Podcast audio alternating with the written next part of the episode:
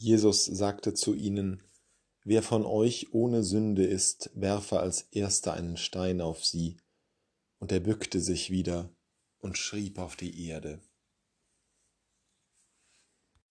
Diese berühmte Geschichte von der Ehebrecherin zeigt uns Jesus in seiner Verachtung für die allzu menschlichen schlechten Regungen. Diese Schriftgelehrten und Pharisäer kommen zu ihm, weil sie ihn prüfen wollen.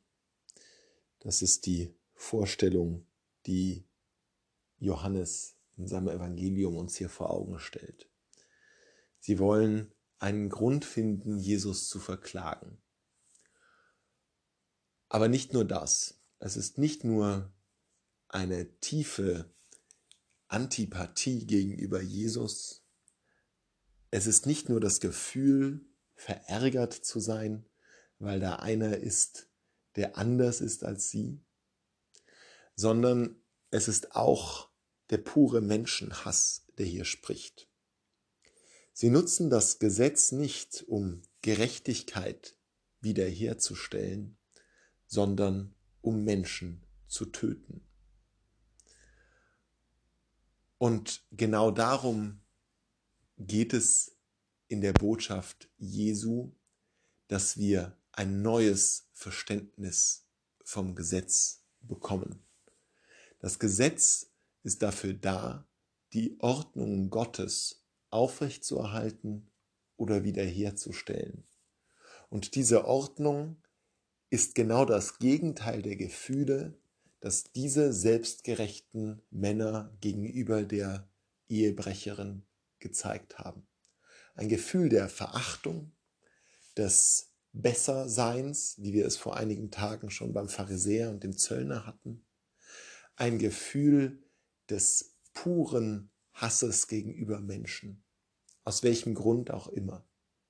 In diesem Fall, weil eine Frau die Ehe gebrochen hat, im anderen, weil jemand den Sabbat nicht geehrt hat und auf heute übertragen, vielleicht weil jemand eine politische Ansicht hat, die wir nicht teilen oder einen Lebensstil, den wir nicht schätzen können.